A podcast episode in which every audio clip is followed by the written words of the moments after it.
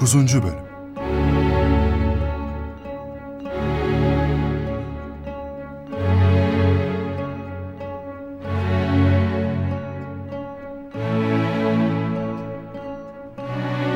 Musa bin Nusayr'ın oğlu Abdülaziz'in valiliği kısa sürer. Abdülaziz bazı asiler tarafından öldürülür. Endülüs'te kısa bir kargaşa dönemi yaşanır. Ömer İbni Abdülaziz halife olunca Semhi Endülüs'e vali olarak tayin eder. Artık Endülüs, doğrudan hilafet merkezi olan Şam'a bağlı bir vilayettir. Vali Sem, bir yandan idareye çeki düzen verirken, bir yandan da imar faaliyetlerine başlar. Fethi hareketlerini sürdürür. Muttaki ve mücahit bir idareci olarak bilinen Semh bin el-Havlani, Frankların hakimiyetindeki pek çok yeri İslam topraklarına kattıktan sonra Toulouse'daki çarpışmalarda şehit olur. Anbes'e vali olur. O da Bask bölgesinde düştüğü tuzakta şehadet şerbetini içer. Abdurrahman el-Gafiki'nin valiliği sırasında yaşanan şehitler düzlüğü yenilgisi, Endülüs Müslümanlarını derin kedere boğar. Bu yenilgiden sonra Müslümanlar arasında fitne olayları baş gösterir. Abdülmelik bin Kattan döneminde fitne ateşi bir hayli büyür. Bir zaruret üzerine Endülüs'e geçirilen Suriye askerleri, topluca Afrika'ya geçirilmeleri mümkün olmayınca Endülüs'e yerleşir ve olanlar olur.''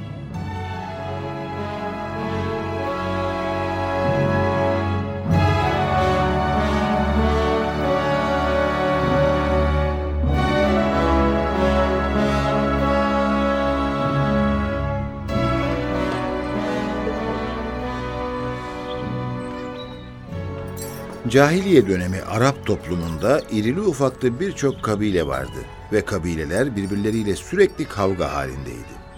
Sık sık kabile savaşları yaşanıyordu. Kabilecilik her şeyin üzerindeydi. Hak, hukuk mühim değildi. Haklı haksız önemsizdi. Zalim, mazlum dikkate alınmazdı.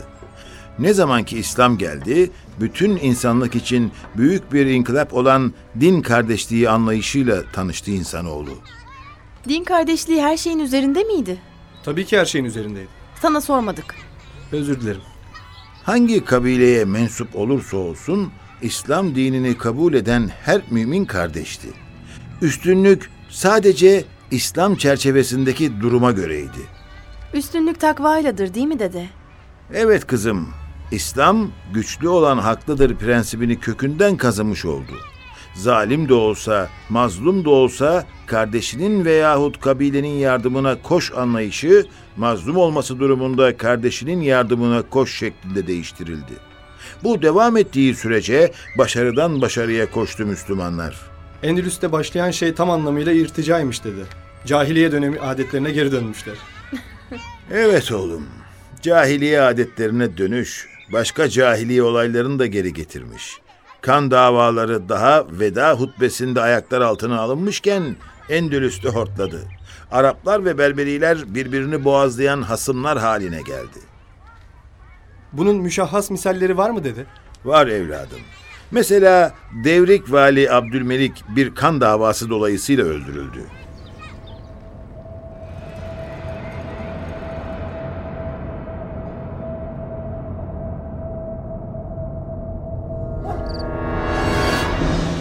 Bunu yapmamalıydılar. Şimdi ne olacak? Şu anda Endülüs idaresini isyandan biz kurtardık. Dolayısıyla yönetmekte bizim hakkımız. Suriye'den gelmiş olmamız suç mu? Endülüs sadece Endülüslülere yeter. Bu işin sonu iyi olmayacak. Neden öyle diyorsun ki? Biz bu işi beceremez miyiz? Becermek ayrı, hak etmek ayrı. İdare etmek bizim hakkımız değil mi yani? Zor kullandınız, kuvvet kullandınız. Hak kuvvetlinin ölçüsüyle hareket ediyorsunuz. Bu Müslümanca değil. Müslümanca ne kaldı ki ortada? Zulmle abadoların sonu berbat olmaz mı? Gittiği yere kadar gider. Yazık ki bundan Allah ve Resulünün düşmanları istifade edecek. İlk Müslümanlar nerede, biz neredeyim? Nasılsanız öyle yönetilirsiniz buyurmuyor mu Efendimiz? Demek siz de bunu hak ettiniz. Bunu kimse kabul edemez ama. Hiç kusura bakmayın. Böylece yeni bir yangın daha başlatmış oldunuz. Bu yangın hepimizi yakar.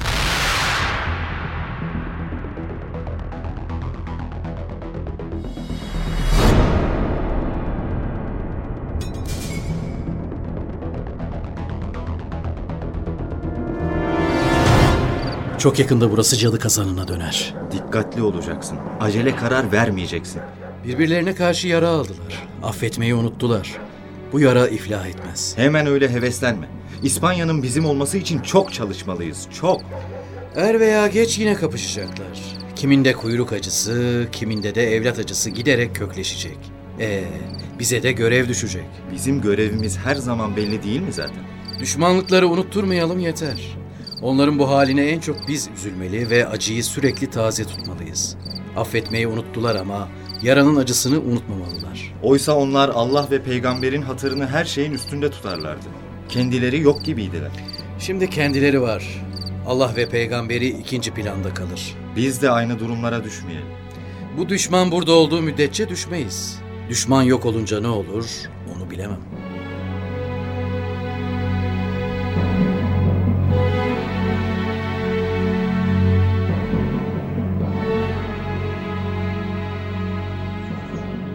Suriyelilerin yönetimi ele geçirmesi geniş bir muhalefet cephesiyle karşılaştı. Ve iki taraf Saragossa ve Kurtuba yakınlarında ciddi savaşlar yaptılar. Kavmiyetçilik duygusu o kadar öne geçti ki taraflar birbirlerinin Müslüman olduğunu düşünmediler bile.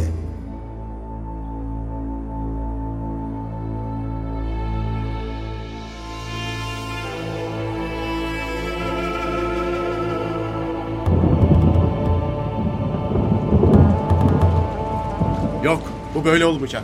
Durum Halife Efendimiz'e bildirilmeli ve bir çözüm bulunmalı. Tamam, Suriyeliler galip geldiler. Ama bu son yaptıklarına ne demeli? Ne yaptılar ki? Yeni kumandanları Salebe, Yemenlilerin önde gelenlerinden oluşan kafileyi esir aldı ve onları onur kırıcı bir şekilde esir pazarında sattı. Kimse kusura bakmasın ama bu Müslümanca bir hareket değildir. Ne yaptılar bilmiyorum. İçinde taşıdığı düşmanlıkla Yemenlileri insan kabul etmediğini anlatmak istedi yani. O asil adamları, kadınları, çocukları bir köpek, bir oğlak karşılığında zevklenerek sattılar. Bu hiç olmadı, hiç. Bak kardeşim. Eğer tekrar kendimizi toplayıp İslam'a dönmezsek sonumuz çok kötü olacak çok. Halife Efendimiz'e adamlar gönderelim. Durumu bildirelim. Ondan gelecek emri hepimiz uygularsak belki aslımıza yine dönebiliriz. Ben gidebilirim. Tek şahıs olmaz. Bir heyet olmalı. Halife Efendimiz'i ikna edebilmeliyiz.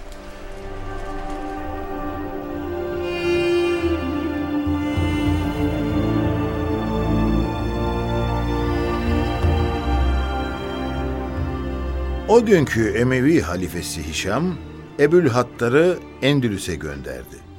Ebülhattar son derece akıllıca bir kararla artık Endülüs'ü terk etmeleri mümkün görülmeyen Suriyelileri dağıtarak çeşitli şehirlere yerleştirdi.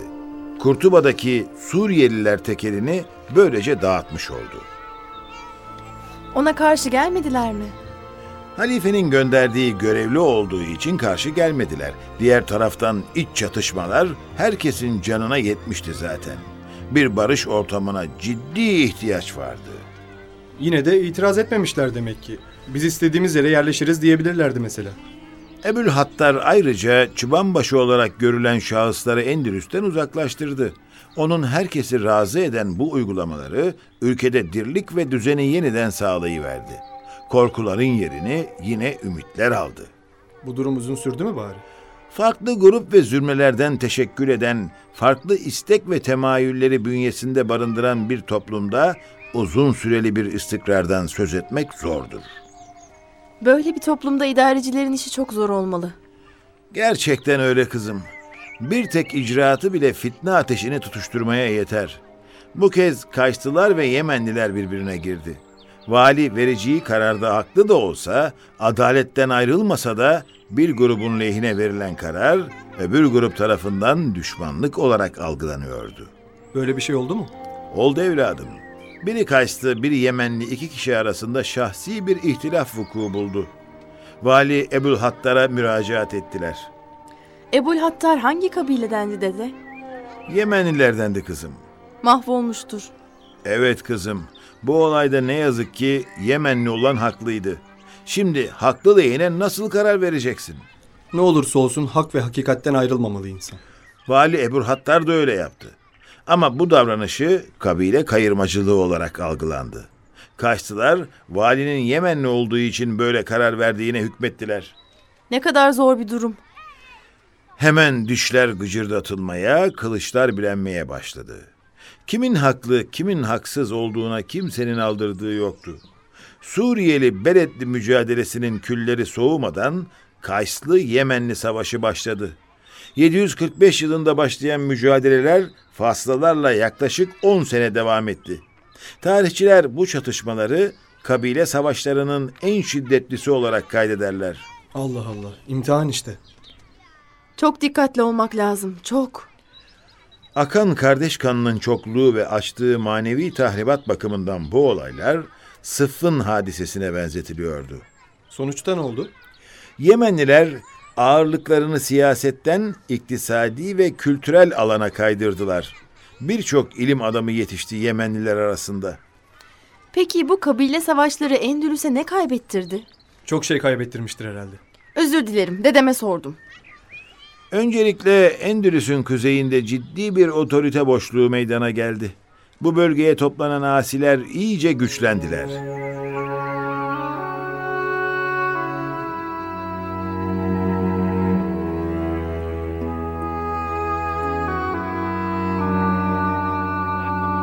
Buyurun. Olanlar oldu. Çık bakalım işin içinden çıkabilirsen. Önce Şamlılarla Beletlileri birbirlerine düşürdüler. Şimdi de Şamlıları ikiye böldüler. Sence kim becerdi bu işi? İş neticesiyle belli olur. Sonuç kimin işine yaradı? Artık Müslümanlar İspanya'dan kovacaklarmış. Reconquista. Endülüs'ün Müslümanlardan geri alınması. Oysa Oysa İspanya'nın kuzeyine yerleşen Berberiler sayesinde yerli halktan birçok aile İslam dinine girmişti. Suriyeliler Berberileri yenince Berberiler geri Kuzey Afrika'ya döndüler. Buradaki yeni Müslümanlar sahipsiz kaldı. Bu neye hizmet oldu sence? Müslümanların bu durumu bir kere daha gösterdi ki hükümranlık güçlü olunduğu müddetçe devam eder. Güçlü olmak için de mutlaka birlik olmak gerekir. Zira bölünmeden zaaf, birlikten kuvvet doğar. İspanya'nın kuzeyindeki yeni Müslümanlar çok zor durumda. İrtidatlar yaşanabilir. Yazık olacak birçok kimseye. Asturias, Leon ve Navarra krallıkları kuruldu işte. İki Hristiyan krallık. Artık bu bölgelerde Müslüman bırakmazlar. Ya iyilikle ya da zorla. Acı haberler geliyor. Yürekler yanıyor. Ah ah. Bu kabile çatışmaları acaba bir gün biter mi? Bilemiyorum. Kayslı Yemenli, Arap Berberi çekişmeleri bu ülkede eksik olmaz. Bu çatışma sürdüğü müddetçe de sulh getiren salih amel yaşanamaz. Yazık. Birbirlerinden ayrılırken Vel Asr suresi okuyan güzel insanların torunları. Neredesiniz? Buna bir de Arap müvelledun çekişmesi eklenmese bari. Var. Aslında için için o da var. Yerli halktan Müslüman olanlar Arapların burada ne işi var demeye başladılar. Bunun da arkası gelir.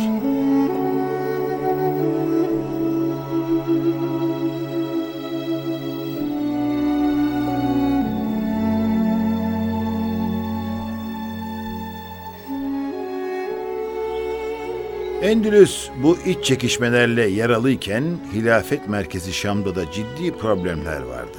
Sosyal gerilim, ekonomik sıkıntılar, tahta kimin sahip olacağı meselesi, Bizans'a karşı yürütülen sonuçsuz savaşlar ve bunlara ilave olarak devleti yıkmak için uğraşan gizli hareketler 720 senesinden itibaren Emevi idaresini ciddi biçimde sarsmaya başladı.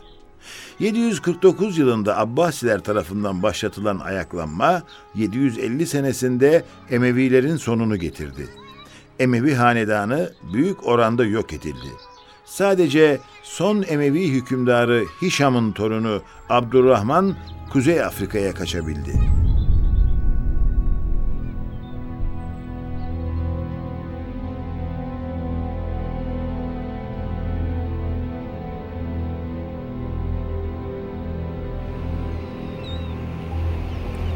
Abdurrahman Endülüs'e giremez. Girmemeli. Neden? İnsan biraz da sıvı bir varlık değil mi? Merak etme. O da içine girdiği kabın şeklini alır. Şu an bir kaçak aslında. Abbasiler buldukları yerde öldürür onu. Bunu iyi değerlendirmeli. Onu bir ümit olarak görenler de var. Evet, araştırmalarımıza göre Abdurrahman tecrübeli biri. Yumuşak huylu ve çok sabırlı. İlmi geniş, kavrayışı isabetli, temkinli ve kararlı. Rahata ve rehavete düşkün görünmüyor. Güler yüzlü, cömert. Kuzeyde güçlenen İspanyalılar bunu kabul edemez. Buna fırsat vermezler. Ben de bunu demek istiyorum işte. Girmemeli.